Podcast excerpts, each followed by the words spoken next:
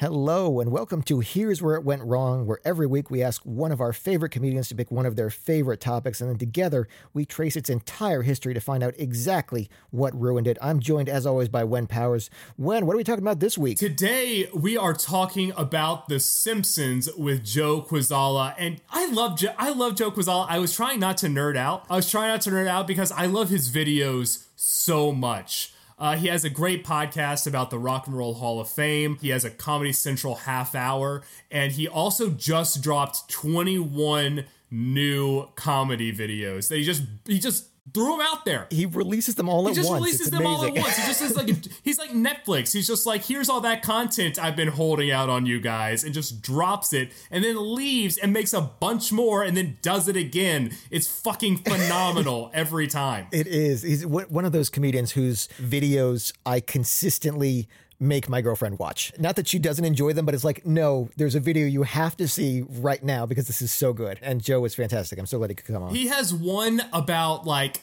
he has one about Charles Manson where it's a trailer for a biopic about no one believing that he could kill people and then rising to the occasion and it's phenomenal. Like it, it hits everything where it's just like Hey, you can't murder people. You're just little Charlie Manson. And it's it's so fucking good. I love him so much. I'm so glad he agreed to do this podcast and to talk about one of my favorite things, The Simpsons. it was a pop culture thing that I actually knew something about. I was so excited to have him here, and he knew this stuff so well. Uh, it was it was amazing just to listen to him talk about this. But we got to cover so much. We got through, of course, the history how this came to be, our favorite episodes, and then finally what went, went wrong with it.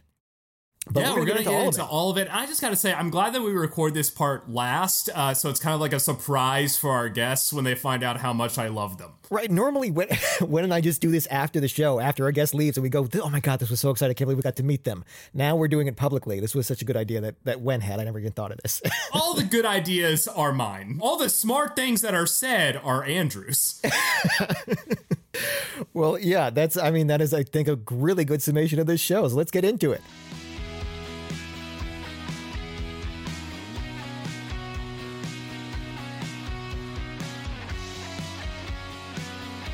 Joe Kwaczala, thank you so much for joining us today. I'm so excited to have you on. I know I've been a fan of yours for a while and was so happy you could say yes to this. Yeah, I'm I'm I'm happy to do it. Thank you for asking. me. And I know you have your own show too. Who cares about the Rock Hall? That's correct. Yes, I, I have my own podcast about a very niche subject, but one that I can talk about at length: the Rock and Roll Hall of Fame. Which is exactly what we're trying to do here: is pick something incredibly specific that we can talk about absolutely forever. I just want to say specifically, the Rock and Roll Hall of Fame being in Cleveland pisses me off as someone who is from Memphis, Tennessee. Oh shit! Yeah. It infuriates me to no end. yeah, you know, it's it's not the choice to put the museum there doesn't have to do with the the spiritual correct place to put it. Obviously, it's whatever city lobbied for it, and you know they really wanted it. Good for them. They Let had have such a something. strong pitch. They said there's nothing else here. What, what else are Yeah, you going let them to do in have Cleveland? let them have the Rock Hall. I mean, Cleveland hangs on to it so hard too. Where anytime there's something bad about Cleveland, it's immediately okay. But the Rock Hall, Rock come Hall. on now. yeah, you know, uh, and you know, Memphis, they've got the giant Bass Pro Pyramid. yeah, everyone's got something. It, it evens out in the What end. I else do think you is the want? point of that.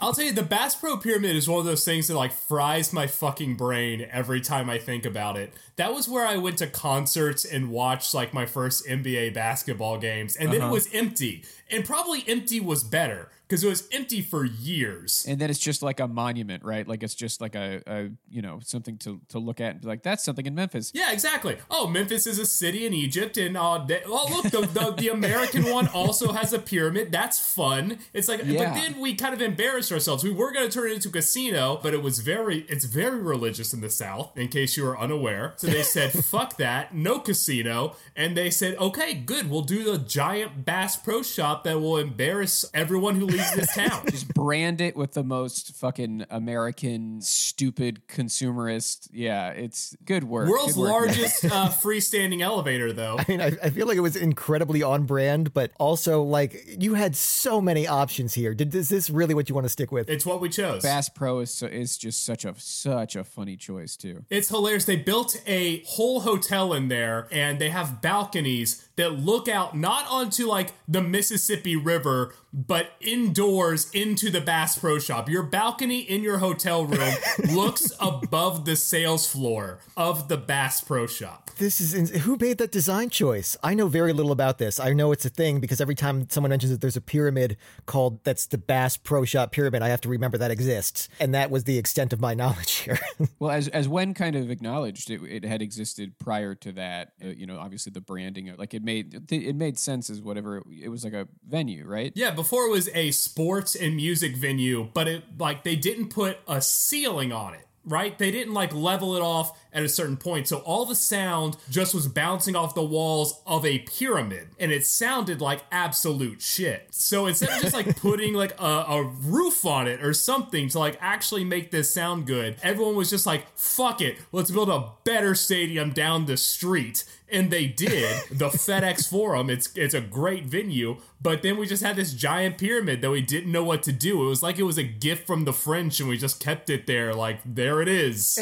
Too heavy. Yeah. can't move it. God, so many unexpected choices throughout this. we already named the city. We can't tear it down. well, I feel like we obviously could do this entire show on the Bass Pro Shop pyramid, but uh, but Joe, you had another topic for us today. What did you want to talk about today? Yeah. So I, you know, my podcast is about how I have like a weird obsession and fascination with the Rock and Roll Hall of Fame. But really, if you had asked me as a kid and through a lot of my life, what is the thing I know the most about, it would be The Simpsons. That I mean, it's a fantastic subject. It's, it's one that all of us, I, I was going to say grow up with, but I was not allowed to watch it as a kid. I was one of those that was banned, didn't get to start watching it until I was 14. And then thankfully, it was played roughly 4,000 times a day. So I got to watch, because this was before streaming, of course. So I just had to tape these and watch as many as possible to get caught up over like 20 years of Simpsons history. Yeah, uh, no matter where you lived, it felt like Simpsons was on at 6 p.m. and 7 p.m. Uh, syndicated, and then likely maybe even somewhere else. Like you could watch reruns of The Simpsons, and it's one of the great rerun shows because those episodes are so densely packed with great jokes and Easter eggs, and like obviously it's just so funny, and you can watch an episode again and, and appreciate it as much as you did the first time. it was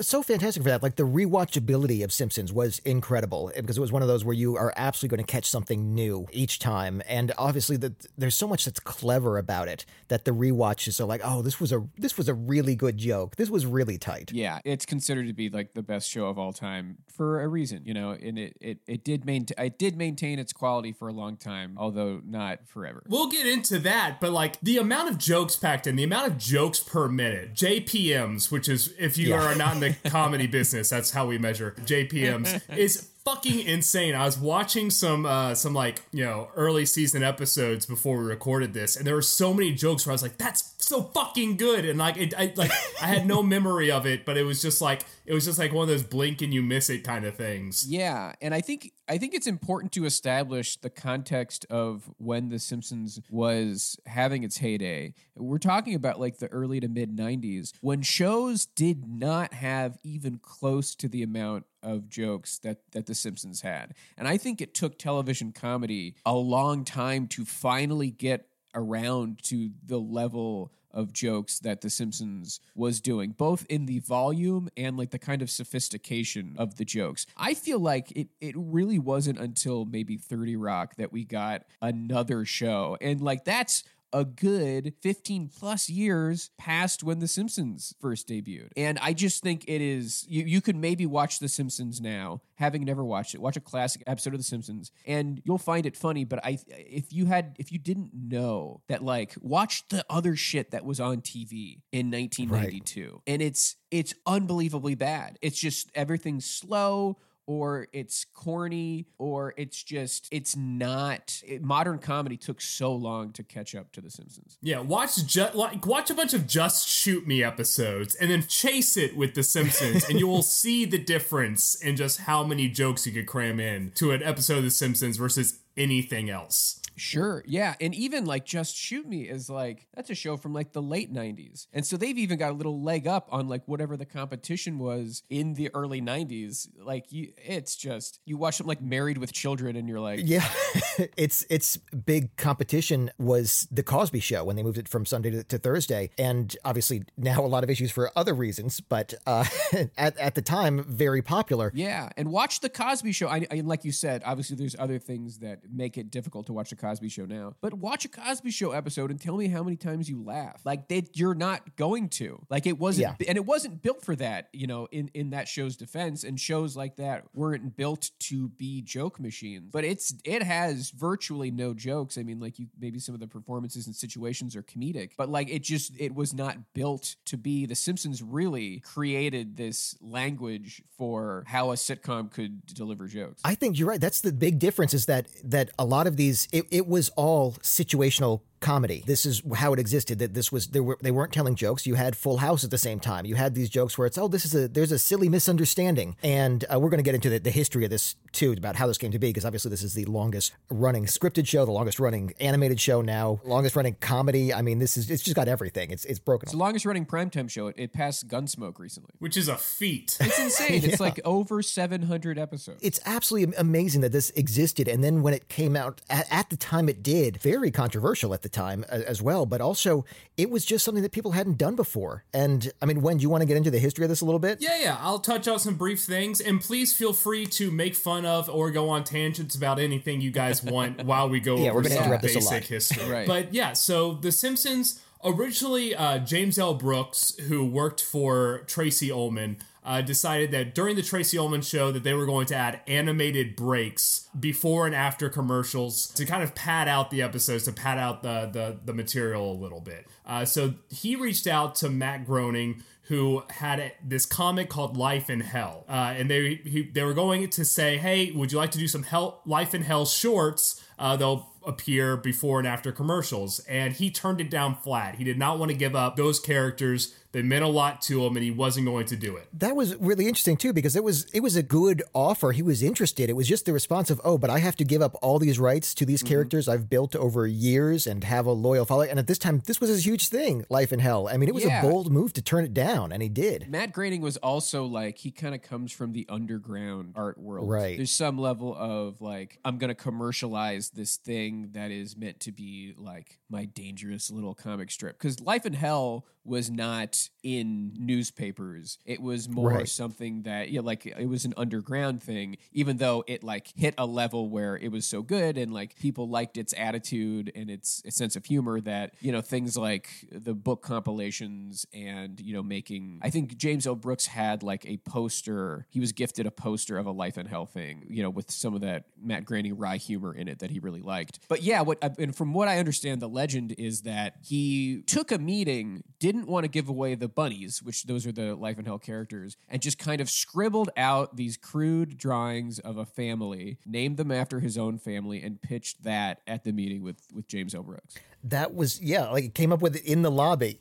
right I'm sure it's been mythologized a little bit. I'm sure like he didn't Yeah, actually right. like do it like on a napkin or something. I'm sure he had like some idea. Yeah, I think Matt Groening is prone to trying to mythologize the history of this show. Yeah, which I don't blame him for, but yeah, there's a lot of drama behind the actual re- release and creation of this. But still, either way, I mean, th- to realize that look, you you've got another shot here, you've got to come up with something, and to put together the Simpsons is incredible. Yeah, it's because well, it's also like he just came he came up with a family. Like Right. there's so much so much about the Simpsons we like has nothing to do with with the premise. Right? Right. It's the execution. And like the premise is almost like, yeah, I guess it's a family with a, a son and a daughter and a baby. Oh, that's true because at the time, it's like they didn't even have it established that Lisa was going to be the one in control and Homer was out of control. In fact, they reversed that later on where they had Homer be the reasonable one and, and, and Lisa uh, start, you know, kind of flying off the handle. So, yeah, at the time, he he really was just pitching the idea of like, what about a yellow family that maybe fights sometimes? Yeah, it's it's it's not that remarkable. If anything, the maybe most remarkable thing about it was it almost feels like outsider art because it's the the animation and the character design is so like grotesque, especially in those Tracey Ullman short era. Well, yeah, that's another thing. He thought that they would clean it up, but the animators just kind of traced his doodles and then said, "This is this is it. Here's your show." because he was the boss. Yeah, It's like, well, how how dare we clean up this guy? They he was they bought his idea. Yeah, they, he sent it to this three-person animation team because obviously they've got a small budget, and yeah, these were his rough sketches, and then they they actually traced it. What, what but that's incredible. It's like, yeah, of course they're not going to mess with your drawing unless you tell them to mess with it. Then it came up with those very rough lines to start. Yeah.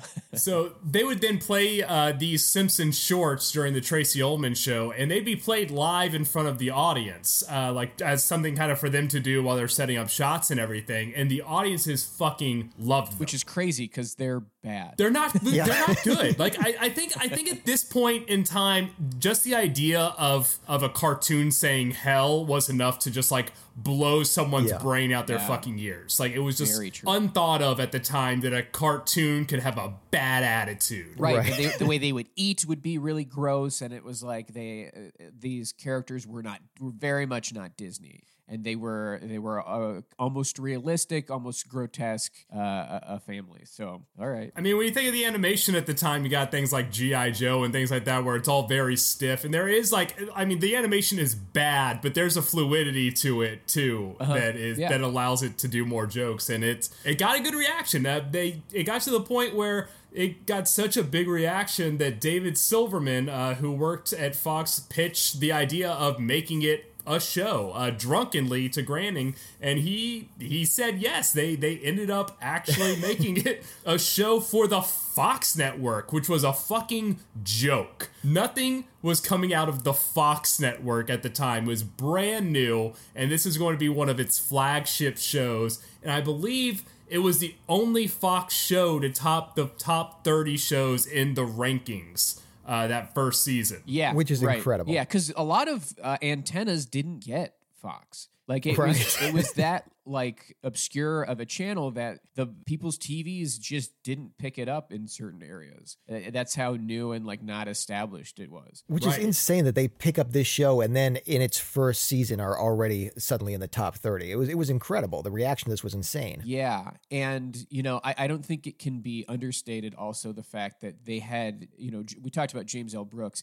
He was a golden god at this time. Like Yeah. he had Academy Awards, he could do whatever he wanted. Uh, and so he was able to strike quite a deal with The Simpsons, basically being like, we're never going to take notes. You're going to let us do what we want. And they had to say, yeah, because he's the fucking king of Hollywood at the time. Which is like the dream for any creator to go in and be like, okay, so the entire company behind this is going to have no influence over what I create. It's insane. I mean, it's what everyone wants and nobody gets. I mean, what they wanted to do was three seven minute shorts. Right. That's what they offered. They said, let's just do three seven minute shorts. And they pretty much flatly said no, and we're not going to listen to anything you tell us. And Fox said, okay. And they just let them do it. right It's like the perfect storm because Fox also needs content. And, you know, they had the Tracey Ullman show on Fox. So there was a little bit of it was in the family already and they it was a proven thing. And so they could they could make this thing. And I think also the the key, this is where The Simpsons starts to become The Simpsons. Right, because if you watch those shorts, you, you see kind of the genesis of, of what it could be. But they hire all these young, interesting writers, and specifically, they get Sam Simon, who is kind of the the showrunner at the beginning. You know, you've got Matt Groening, who does not he does not know how to do TV. Like he is, Right. he's he's a makes comics, right? But his like sensibility is in there, and James Brooks, who is going to shepherd it a little bit, but also he's still making movies. He has a ton of other shit to do, and so they get this guy Sam Simon, who had written for Taxi and had written. He was a sitcom veteran, and his approach wasn't to just hire a bunch of other sitcom veterans, but to hire young, interesting comedy writers, pulled specifically from this legendary kind of zine, this comedy pamphlet called Army Man, which was created by George Meyer, who's the all time legendary. There's like ba- basically two all-time legendary Simpsons writers. It's John Swartzwelder and it's George Meyer. Both like everyone says the smartest guys you'll ever meet. Have comedy brains where it feels like it was the their brain was put in backwards. Like they just operate on a Right. level. And George Meyer had written on SNL and he had written on Letterman and he was just into like getting the funniest people he knew to write stupid little comedy things to put in this magazine that he would then distribute like via mail to whoever. And it gained notoriety. And then a lot of the people that wrote for that thing were hired to be that first Simpsons writing staff. God, I'm so I just gotta say it. I love it when I have a guest that knows way more than I do on everything. This is fan fucking tastic. I love it. Uh, but yeah, no. It was, so it premiered in 1989 uh, in December with the episode "Simpsons Roasting on an Open Fire." The Christmas special, yeah. And, you know, that's not the pilot, even though that's the first episode. The first episode that they produced was ended up being the last one of the first season called Some Enchanted Evening. And the pilot they produced, and they, on, on the DVDs of the first season, you can see the initial, like, stab at it. It looks like shit, and they all pretty much thought that this is we're toast. We tried to do a TV show, we don't know what we're doing. The animation looks terrible. Nothing is is clicking. Nothing is working. We are we're not going to be able to premiere this show, and I think that's why it did not premiere in September. It actually is. It was supposed to premiere in the fall, so they pushed it into the Christmas special instead in December to allow more time to clean up the animation, which was Yeah. incredibly shitty at the time. Yeah, and so and then they got very lucky because that Christmas episode is is a classic, and that was a great. I think that was a great one to to start off with. Yeah, especially bringing in Santa's little helper like that. I mean, come on. Oh, so cute. But yeah, those the, the first season and really the first two, you could maybe argue three seasons are, you know, not the joke machine show yet. No, no. First two seasons are fine. They're fine. They're, and you know, they've got good stories. And I, I think the, the the writing is good, if not like crazy crazy funny in the way we think of classic Simpsons. But you know the uh, yeah the, the stories are good, the the characters are good. And, you know it's it's finding its footing. But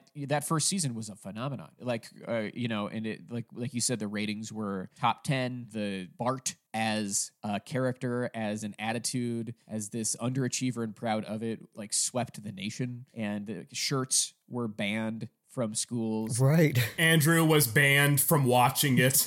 yeah. yeah, The Simpsons very early got this reputation that scared America, that it was like going to corrupt your children. And I'm very lucky to come from a household that did not believe in that. And I don't remember life without The Simpsons because I, I watched it with my with my dad. I remember like watching it when I was like three years old. And like I never remember not watching it. You know, it's interesting because I didn't come from a, a super strict household. I, I, mean, there were a couple things I, I couldn't watch, but generally it was one of those, we'll watch it and see if it's appropriate and, you know, a little stricter than some.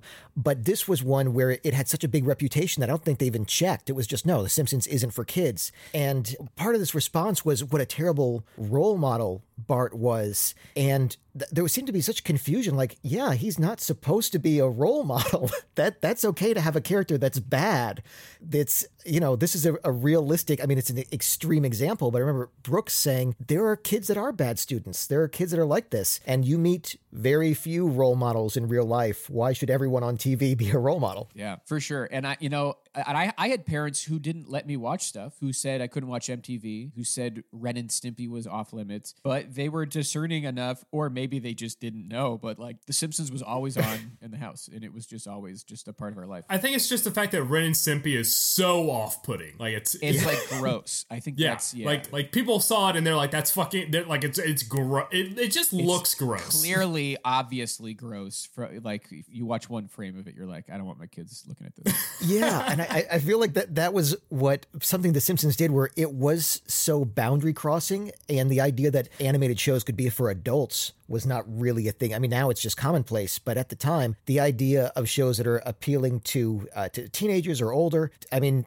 I, I feel like some tried to push boundaries by just being gross because they couldn't do what The Simpsons did. Yes. So it was like, what if we just have it be adult in that it's not appropriate for kids because of this? Yeah, there was a very there was a very weird trend right after The Simpsons came out where every network wanted a primetime cartoon. And it was that thing of like, they didn't get why The Simpsons worked. They were just like, we need a cartoon on at prime time. So we are going Any to. cartoon. It doesn't, yeah, any cartoon. And we are going to greenlight a show called Fish Police. We are going to put it on primetime network television on CBS. And I've seen the pilot of Fish Police. It is the, one of the most boring things I've ever seen. And it has, it, it, it doesn't, it, it just feels like something that should, it feels both like something that should be on Saturday morning because they didn't attempt to make it compelling or interesting, but they also didn't, it's, it doesn't have anything funny in it. So it's not for kids. Right.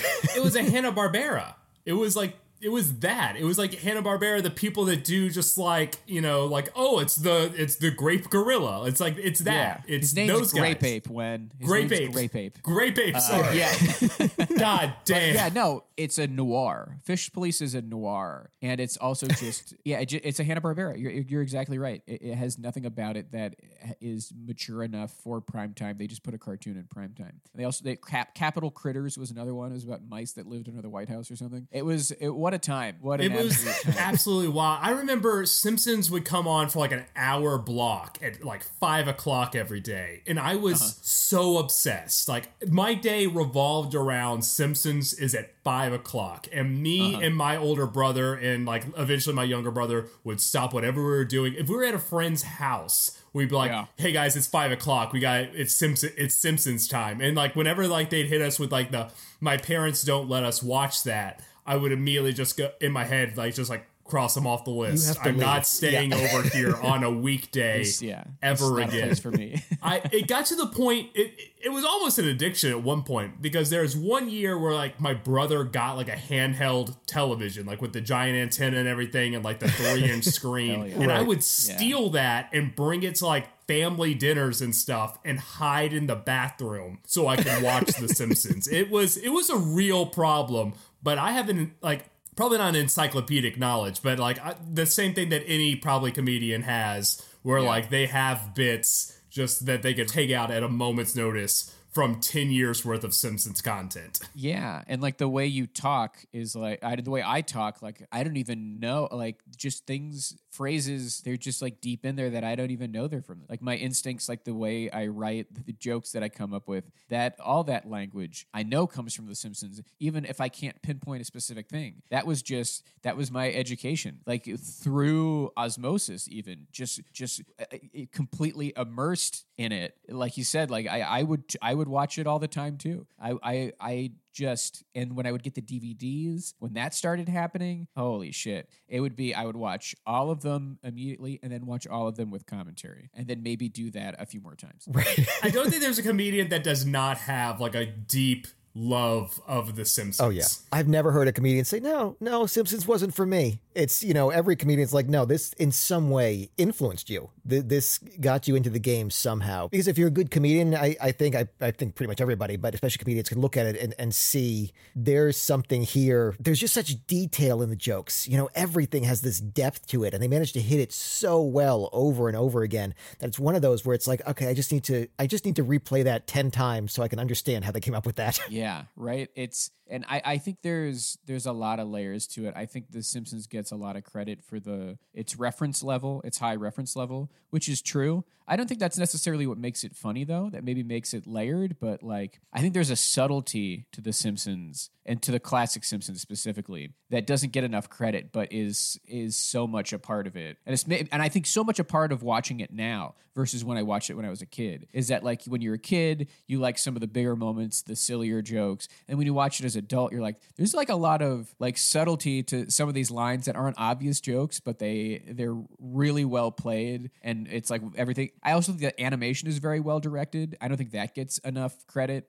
obviously the writing is great the delivery is is incredible and then the the way it's animated like it all really fits together very nicely I completely agree. And before we go into what is the whole premise of this show, I just got to ask we're talking about the golden age. What's some favorites? Uh, that, you know, if somebody is listening to this and they're just like, I want to know about The Simpsons, I want to learn what The Simpsons is, Uh-huh. what What's the episode or two that you suggest? you know i have i actually have diff maybe i have different episodes for those two questions that I think are actually different. Like, what are my favorites versus what would I show someone to like get them into the show? Because like, and I, I actually I, I heard overheard this as I was logging on, but like Cape Fear from season five is obviously one of the Simpsons episodes, eh, but it's a sideshow Bob appearance and it's not his first one. And I think to show that episode to someone who didn't know the Simpsons would maybe be a little confusing. Just I think they would still probably find it to be funny, but I don't think it's representative of what the show is, right? Right. Because you have to kind of come into it with a little bit of the mythology, or at the very least,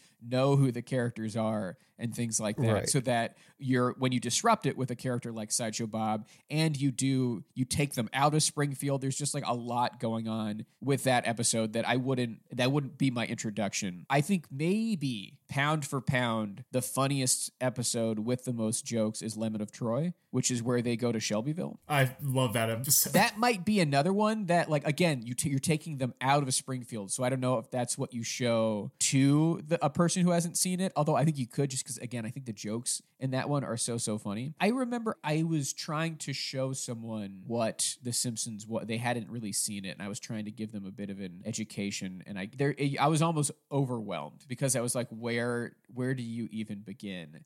My favorite seasons are seven and eight. I just think there's a there's a synthesis of really good stories about about the family specifically, a good amount of heart without sacrificing any of of the joke density. Yeah. Uh, so I would probably pick something from from one of those seasons. But like what like what is a good? You want like a good plot that's about the family, right? Right. So yeah, because I was gonna say because if we're doing season eight, you could say the Itchy and Scratchy and Poochie show, but that is like so like you kind of have to have a base knowledge of like uh you know it's meta it's meta you have to know itchy and scratchy you have to have that understanding so yeah that might be too meta i'm trying to think of seven and eight off the top of my head Yeah, maybe want to. I mean, maybe just to get something a little more basic where they're not going to meta. You maybe want to go season four with like Homer's triple bypass, uh, which is like I think a, a good standard episode that does. It's kind of about the family and it's about Homer. You know, people talk about Last Exit to Springfield, which is also season four, as being like one of the great episodes. That's you know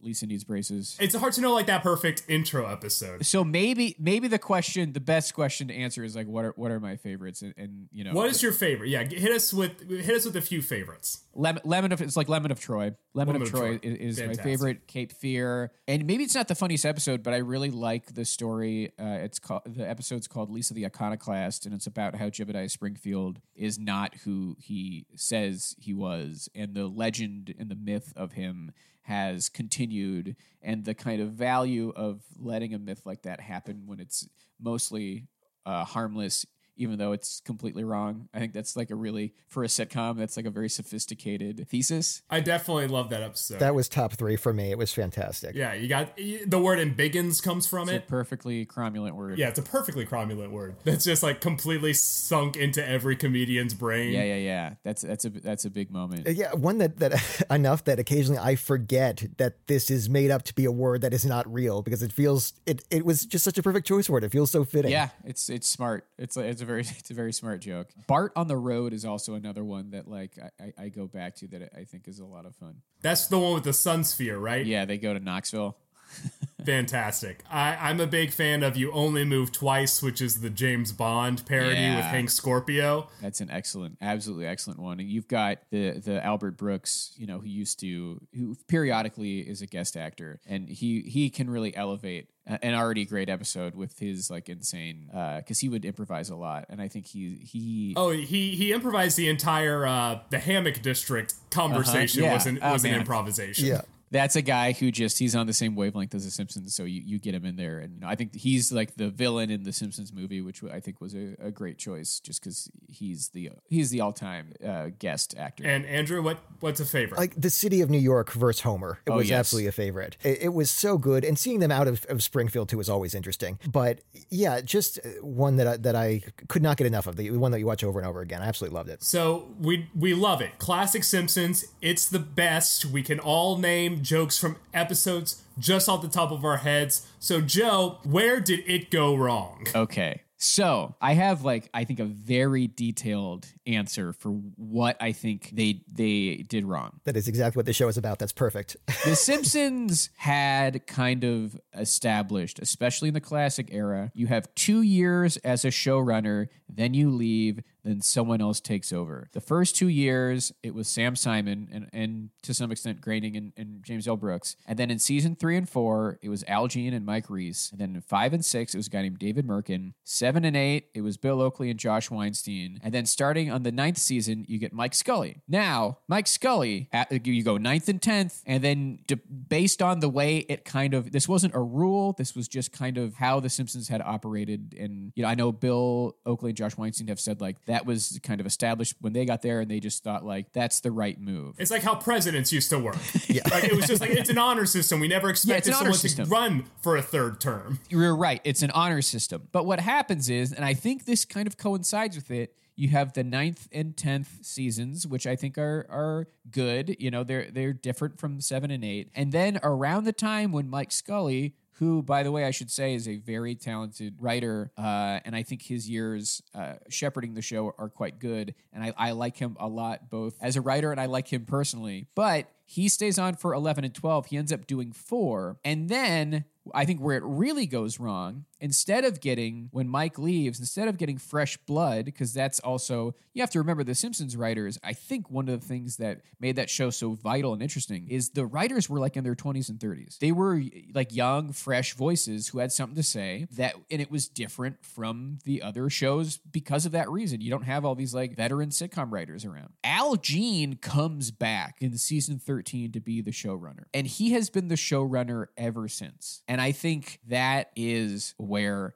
it went wrong because The Simpsons, I think, and it's obviously a difficult task to keep that show going for as long. It's difficult to, to maintain, to sustain. But I think the idea of bringing back someone who, you know, had been the showrunner 10 years prior and then to only have him running the show for the next 20 plus years, it's going to get stale and you're going to wind up, and I don't want to be ageist, you're going to wind up with a guy in his 60s who's the showrunner. And that's my answer. That's that's a fantastic answer and I, I feel like it's well thought out because I feel like a lot of people just like put a delineation point of 10 and then it's bad and like they don't kind of go into it further. Some people blame Yeah. Futurama. Uh, some people are just like, oh, Futurama plundered all the good writers and they, they'll put it on that. I mean, similar to my theory, I think David Cohen, who created Futurama, probably could have been next in line to be a showrunner. He was like a star writer, having written. He wrote Itchy and Scratchy and Poochie. He's he's written a lot of great episodes, and I think they really obviously Groening liked him, and a lot of the people there liked him. But I, I think you have to you can keep the show relevant and you can keep the show funny by bringing in people or like uh, promoting the younger writers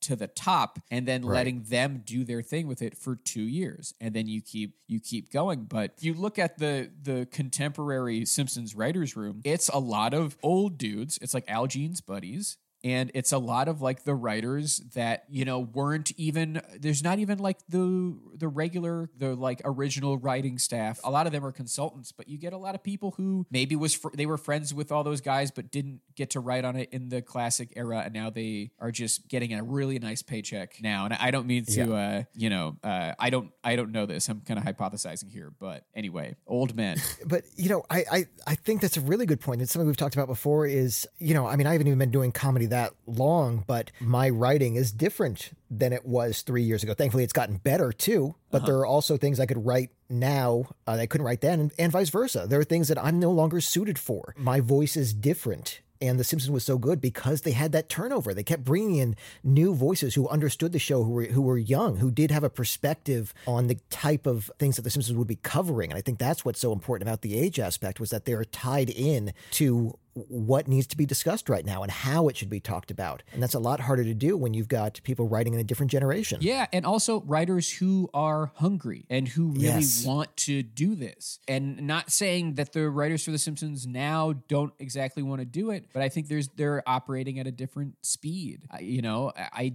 I don't think you can write for a show for 20 years and still have the same zest that you would have Right.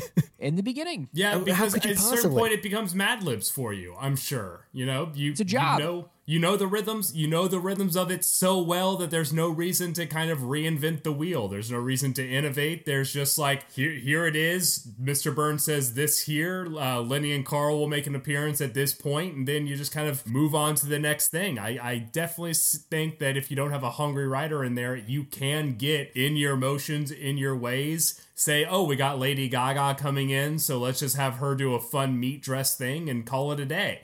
Yeah.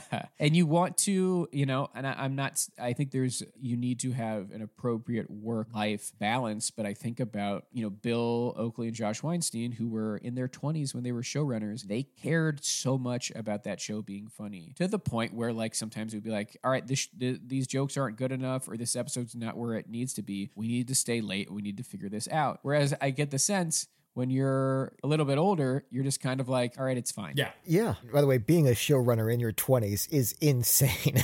like, I mean, it's out of it's out of control, and that can never it's happen incredible. again. But, right. Yeah. but yeah, I, I, mean that that uh, and plus the number of careers launched from that writers' room was something that made people want to earn their spot there because you knew what could come afterwards if you did well. And and yeah, at a certain point, I mean, yeah, when do you just decide this this joke is good enough? And and good enough is an easy thing to get to when you've been writing the same kind of thing for 20 years. Yeah. Have you guys watched uh, recent episodes? Not yes, as often and I was I actually going to, to save that for the for the in their defense portion. Oh, okay. Fair enough. We, yeah, we can put. I'll get into that for sure, but I definitely kind of want to just because I, I I think that's a really interesting point that you're saying about the kind of how the two years president system that they had. You know, you, you get two terms and then you're out. You know, it was an honor system and yeah, Al Jean has been running that show for years, for for so many years, more than half the show's runtime at this point. He's been running about two. He's been running two thirds of the entire history of The Simpsons. I mean, I remember the 300th episode was a big deal, and it was uh like Homer going against Tony Hawk in a skateboard competition. right.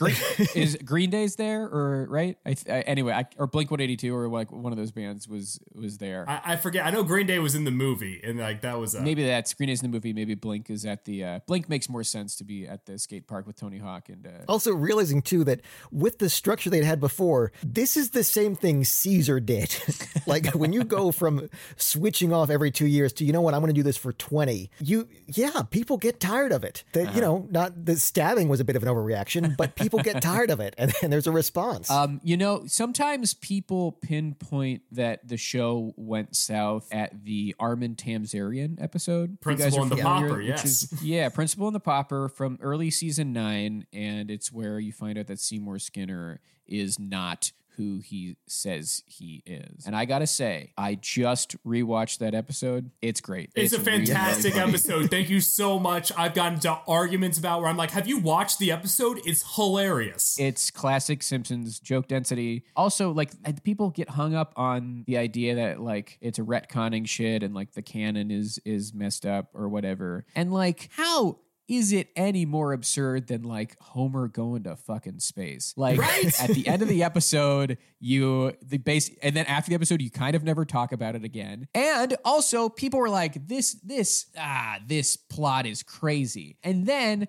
the most decorated drama of our t- lifetime Mad Men.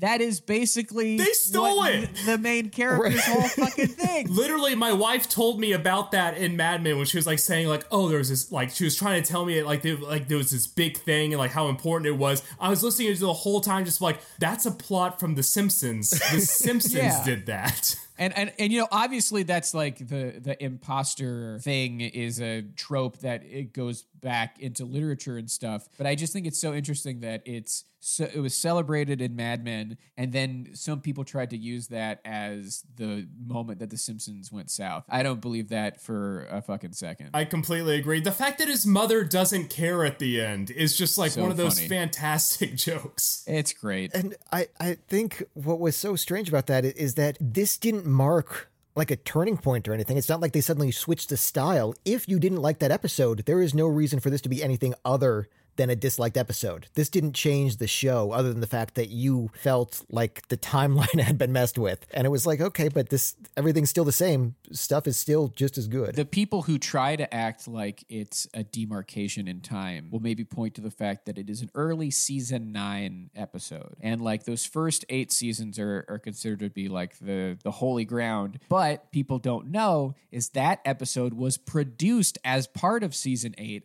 and was a holdover episode that they aired at the beginning of season nine. So Really? that completely it nullifies that entire argument because that's the, the way animation works with the simpsons is like they produce the way they produce episodes you know they have to do it so far in advance that a lot of the time the first few episodes or scattered throughout the beginning of a season will have been produced for and with the writing staff and production staff of the previous season I, I had no idea that. so, because yeah, I think people do want to mark that as a, oh, we can see it happen right here, and I, I don't think that was ever the case. Though I did have a friend who had an interesting thought about where it really shifted, and he had mentioned in season ten when Phil Hartman died.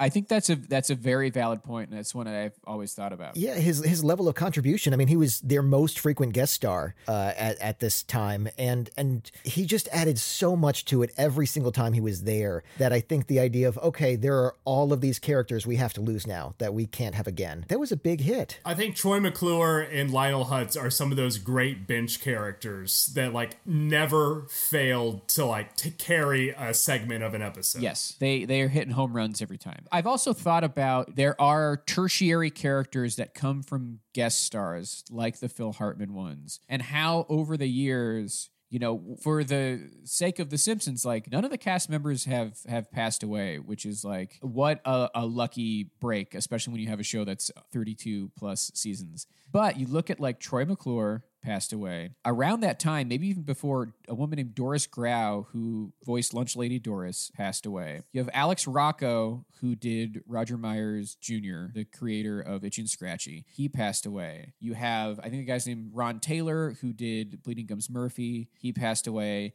You have Marcia Wallace, who did Krabappel. She passed away. So even though the core family and Harry Shearer and Hank Azaria have been, Russi Taylor recently passed away, and she did Martin Prince. Uh, you it, you weirdly like almost everyone outside of the core five or so. What is it? It's like Dan Kes- Dan Castellaneta, Julie Kavner, Yeardley Smith, uh, Nancy Cartwright, Hank Azaria, Harry Shearer. Pretty much everybody, almost so many actors outside of that core group have passed away throughout the run of the show. I just always thought that was interesting. I definitely agree. I think Marshall Wallace is one of those ones that really hit me when I read it too, because I was just like Miss Krabat, like Miss Krabat, like that was one that, that definitely hit me. I'm, I'm they paid a really nice tribute to her in a in a later episode too. Uh, but because man, Ned Flanders has had a rough go. Get- getting the screws to him, yeah. Because and like and the woman who, who Maggie Roswell who did uh, Maud Flanders, she didn't die, but she just there was like a dispute, and I think she lives in New Mexico or something, and she just they they couldn't come to an agreement, so they killed off her character, and so and then as we know, famously they killed off Flanders, and one of the few like canonical episodes of The Simpsons, and then l- much later they put Ned Flanders with Krabappel, and then they had to uh, lose that character as well. You know, kind of a kind of a Job biblical story that's fitting for a character like Ned Flanders. Well, and I, I think the choice too to respect that these these actors were these characters. Like, I mean, obviously we've had new actors doing Bugs Bunny and Mickey Mouse and plenty of other um, animated characters over and over again. That the torch is going to be passed when you're having a character for 80 years. And uh, Simpsons done this more than 30 now and has basically said no. If if the if we lose a character, the character's not coming back. And I don't know if that's going to be the same when it's the main team. I believe they have recast Martin. And Really? Oh, yeah. yeah, and and they are bringing in uh, Michael Richardson to voice Dr. Hibbert, I believe. Yeah, I think that makes sense just from the fact that eventually we're probably going to lose a main cast member. I don't want to believe it, but so far that's the way death has worked. I think I think if that happens though, I'm not sure. I'm not sure if you can continue after the loss of a main cast member for The Simpsons. I think on, on a spiritual level, like the right thing to do at that point is to end the show. agree. I would agree. It's yeah. I mean, I, I was watching I was watching Brockmire, uh, Hank Azaria's show, which I love so much, and and it was one of those things where you you get to see the depth that he adds to these characters um, because you're you're looking at him perform this now, and every time I see one of these, uh, especially Hank because he he did so much more recently, but you see how much of of it's not just the voice, the creation is in them. They're making the character this very specific thing, and yeah, I, I don't know how you get that back with somebody else. I don't think, and especially when you think about the like entirety of the town is Dan Castellaneta, Hank Azaria, and Harry Shearer. And Right. like sometimes I will hear like uh, Harry Shearer is doing like a voice on something, uh, like they uh, like in a movie he's on the radio, right? And they've hired Harry Shearer, and it just immediately is like that's not a Simpsons voice, but that's a Simpsons voice. Yeah. that is- Right. that's just a voice I've heard so many times. It's not you know Lenny or it's not Dr. Hibbert, but or Skinner, but like it's it's I've heard this just because it's like one of one of the like standard guy voices that he uses, and that Right. that is, the feel of, Sim- of the Simpsons comes from those voices so strongly. Completely agreed. Though Harry Shearer has literally been phoning it in for the past few years now. I think almost a decade he's actually been Yeah. phoning in his performance, which And there, I mean there've been a there've been a few uh, disputes, very public ones, about that, and it got kind of ugly too. Very much so. He it, it, was on Twitter. It played out on Twitter where Harry Shearer was like, "Well, we couldn't come to agreement, and I'm not going to do The Simpsons anymore." And then Al Jean, listen, I have my opinion, but he was like, uh, he was like, "Well, I guess we'll have to start hiring someone else." And then James L. Brooks was like, "Harry, please pick up your phone." And it was just like all this shit, and obviously they figured it out, but like, god damn, I remember when there because there's always been contract disputes because you know those uh, actors should be paid a lot of money. I get it, but you know, there's no precedent for like how much do you get paid if you've been doing voiceover on a cartoon for 30 years? Right. I, there was one point where it was like they didn't come to an agreement, so they're all fired, and like Fox was starting to hold auditions, which feels a little bit like okay, they're just they're playing chicken here like to see to, Right. to get the cast member to come around. And so they they've been their salaries have gone up and down because also like network tv doesn't really have the budget that it used to. And like do you need to make do you need to make a million dollars an episode? Probably not. But like they've taken a pay cut uh recently but it, that stuff is always interesting the way it plays out. And harry shearer also like does not like the idea that he can't play uh characters of color. I know hank azaria is more amenable to the situation but i think Harry Yeah, very has much been- so. he's been yeah, kind of I. I, I, I liked Hank Azaria's response to it, where he, he said, you know, basically we're, we're either going to not do the character or have me not do the character. You know, Uh-huh. where, where there's a there's a turns out there's a right way to do this. Let's do it the right way. Yeah. And uh, I, I really liked that response to it. I yeah, I thought that was it was very compassionate. And it's just it's funny about that whole thing. It's like the core problem is a show like this was not supposed to be around for this. no, That's not at what all. it's about because like there was there's uh, there's problematic stuff from the 90s uh, Sure. for sure all over it but like that show those shows aren't still on the air No. so like you have to you if you're changing with the times you do have to change even if it's like the fabric of your show like that maybe it was okay at one point and I've been really disappointed with the top people whether it's Matt Groening or Al Jean the way that they have initially responded to that Right. criticism I thought it was really I thought them having Lisa kind of defend it. I thought was one of those things where like, like what a betrayal to have Lisa be the character to deliver your oh this is fine dialogue to your audience. some people just they want to be offended about anything and it's like how dare you do that Have you watched the show? Have you seen what this character is and what she stands for? Have you seen Lisa? What Lisa would say? Come on. yeah. awful And e- I, yeah, I think their response was it just, especially because this show was so groundbreaking. This show was treading new ground. How do you not want to be the first one in here to say, "Oh, guys, the world is changing again, as it always does. Let's get in on this. Let's let's be leading the way here, like we did." Because changing is a young man's game, Andrew. yeah maybe this Yeah. goes back to my theory about about the writers and their ages and how long they've been around and i don't know maybe if uh, if we had a new yeah, well, that brings us full circle on the theory. So I guess now we usually give uh, guests first crack at it. Do you want to take a stab? Yeah, I'll take a stab. The Simpsons is for kids. And we liked The Simpsons when we were kids. And it's different now. And we want it to be the way that it once was. But we're not kids anymore. And The Simpsons is still on the air because it gets good ratings. Bottom line, it makes money for Fox. And it gets good ratings because people watch it. And I think a lot of those people are kids. I'll be honest, when I was in high school and we were talking about like seasons 13, 14, 15, 16, I think that was my four years in high school. I vehemently defended The Simpsons, saying it's still good. It's not. You think it's you think it went bad. Everyone's saying it went bad. It's still good. I've gone back and watched those episodes, and they, I was wrong. I w- the,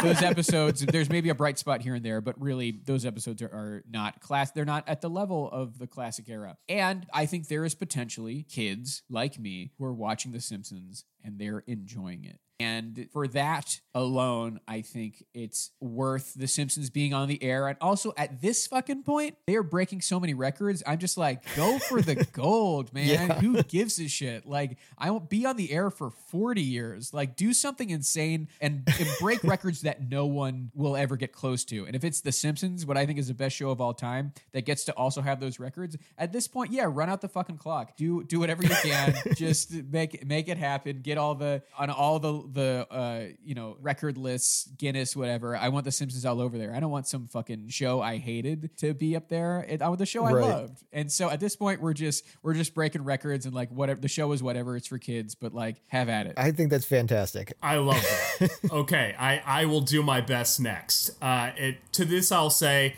I am going to be biased with my love of The Simpsons. Whenever I have gone to like Florida, to like Orlando, to Universal Studios, I have forced people to sit with me and drink Duff beer at the little Duff pavilion that they have. I am I am a true fan. And yes, The Simpsons has declined in quality. However, I will say if you watch modern Simpsons now, not it's not the it's not as good as a whole, but there are like 3 to 4 episodes in these past few seasons that I would I could slot them into an early season, degrade the quality of the animation a little bit, and you would think you would think you were watching a classic Simpsons. Not the best. I'm not saying you're seeing a You Only Move Twice. You're not seeing a Cape Fear, but you're seeing a good middle ground Golden Age Simpsons episode. If I Wow. take those and I slide them over. Interesting. I, I will say, and I'll say, uh, Daniela Weisberg uh, uh, had a great episode that premiered this past season uh, about comic book guy going to Comic Con. It was fun. It was good, and you know.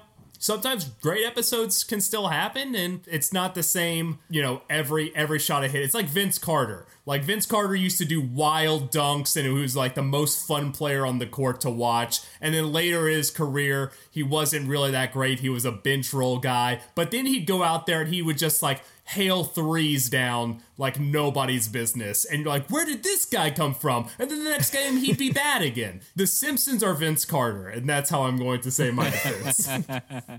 You know, I, I think that makes a lot of sense. I think to, to Joe's point, the one show I, I hear talked about this this same way is Saturday Night Live, where everyone seems to agree the best year was when they were 14, and it's terrible now that they're an adult. And when we were 14 was always a different year. so Yeah. it's incredible that everyone seems to agree this, but think that they're the right one. And it's, yeah, we, we grew up and it, it changed. And I, I think there are aspects of the show that, that changed too, but it's okay if something is not for me anymore. But I think ultimately my defense is just that they've been doing this for 30 years. I, I can't imagine doing anything for 30 years and doing it as good as I did in those first few years. That uh-huh. is an insane standard. You're creating something here and, and creating something new every week and just doing it over and over again. And uh, to, to realize the fact that they still have creativity in them, that they're still coming out with new stories. You can just play reruns and we, we would watch the reruns. You know, you can do that. Because they're also boxing them in because they've already done all the episodes. So they like they took Yeah. like there's these characters and you have to do plots with these characters and they've done Yeah. 700 of them. Like yeah, it's gonna be hard to come up with the one that's gonna really surprise people at this point. Yeah. Let them age. Let 'em age. Yeah. Actually, that would be very interesting. So many more episode ideas. You just Wow, let 'em that's a really good Why thought. not? I'll I'll say Holidays of Future Past, which is from season 23, is one of those episodes where I'm like, yeah, th- like it, it's an episode where they have an adult uh, Bart and Lisa, and it's one of those that I'm just like, yeah, you could slot that in there, and it, it's a it's a fantastic episode. I think actually that's a really good idea. I hadn't considered that, but I would definitely love to watch it if, if they, yeah, just started growing up. get them yeah every just a little bit and you know you would get new uh, episode ideas from them turning into you know having new problems in the light of Absolutely. their lives changing. I don't know. In general, though, I just think like also the show can still turn around. I mean, I'm not holding my breath. Like Yeah. writers, They just got in- approved for two more seasons. Yeah, there's time. We can we can get this done. On one hand, I want the writers to be listening to this episode so they hire us, but on the other hand, please don't listen to this episode and get pissed and not hire us. We're gonna find a new way in here. This was a bad idea. I worry about the things I've yeah. said. If, if you regret any of us, let us know. We have a fantastic editor who can make it sound like praise. I mean, I think that pretty much covers everything. We got the history, we got how Simpsons came to be, we got what we loved about it, which was so much in our experiences growing up, and then where it went wrong was just the fact that they've been doing this for so long. Stuff is going to happen, and there's a point where it went down. What do you think, guys? That seems like about it. I feel great about it. I think Joe is now regretting saying so much about Al Jean. I think yeah. he looks like a man who just said, who just got a, like a text from his agent that was like, "Hey, Al Jean's gonna listen to your next podcast." I ruined my life. Listen, he's a. I'm sure he's a fine man, uh, but you know, retire big. yeah.